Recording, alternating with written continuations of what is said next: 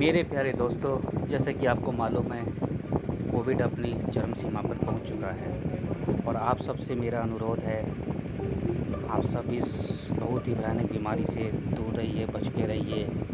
जितने भी प्रिकॉशंस हो सकता है उनको आप इस्तेमाल कीजिए। अपने आप को तो सुरक्षित रखिए ही रखिए, लेकिन अपने घर परिवार, मित्रों, दोस्तों, संबंधियों सबका आप ध्यान रखिए। और जितना हो सकता है घर में रहकर जितने प्रिकॉशंस आप यूज कर सकते हैं उतना कीजिए। डॉक्टरों की सलाह को मानिए, घर से निकलने से बचिए।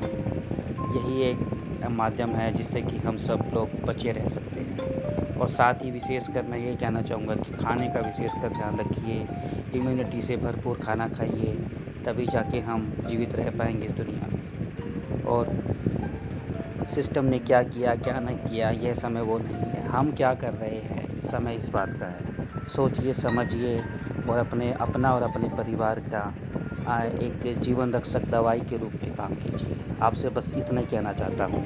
धन्यवाद।